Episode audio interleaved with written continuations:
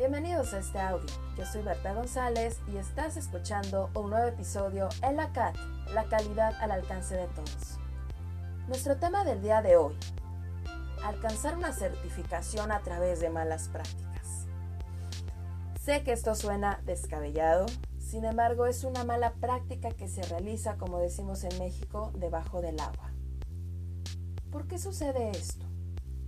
Muchas empresas para poder participar en concursos de licitación, vender sus productos o servicios a distintos clientes, la mayoría de las veces sus clientes les solicitan este documento, certificación en alguna norma, a fin de identificar si cuenta con sistema documentado, auditado, mejorado, gestionado y controlado que le permiten poder ofrecer un servicio o producto de calidad.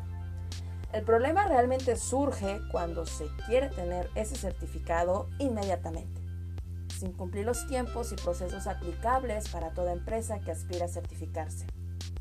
También quiero mencionar que los organismos de certificación que se prestan a realizar este tipo de acciones tienen un problema serio llamado corrupción que en caso de ser detectado vendiendo certificados a empresas sin llevar a cabo los procesos aplicables para tal efecto, se exponen a la suspensión permanente de su acreditación. Pero bueno, ¿por qué hacer algo que perjudica a ambas partes? El por qué puede estar lleno de muchas causas. El problema de fondo es la carencia de valores, tanto de las empresas que requieren un certificado como de aquellos organismos de certificación que caen en estas malas prácticas. ¿Qué hacer como empresa para evitar este tipo de prácticas? Recuerda que todo lo que hagas en tu negocio tiene un efecto. Lo más sensato y correcto es depender de tu modelo de negocio, de una buena planeación estratégica y a través de esta última poder vislumbrar un escenario futuro donde operativamente requieras contar con un certificado basado en alguna norma y obviamente planificar el proceso, el tiempo que se requiera.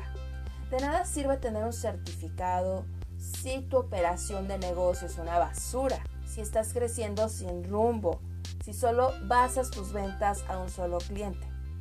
Un certificado debería de ser un premio a la excelencia en tu producto o servicio, mas nunca debería ser una forma de engañarte a ti mismo, porque la realidad es que aún y teniendo un certificado jamás podrás ocultar la ineficiencia de tu servicio o producto si solo basaste tus esfuerzos en conseguir dicho papel.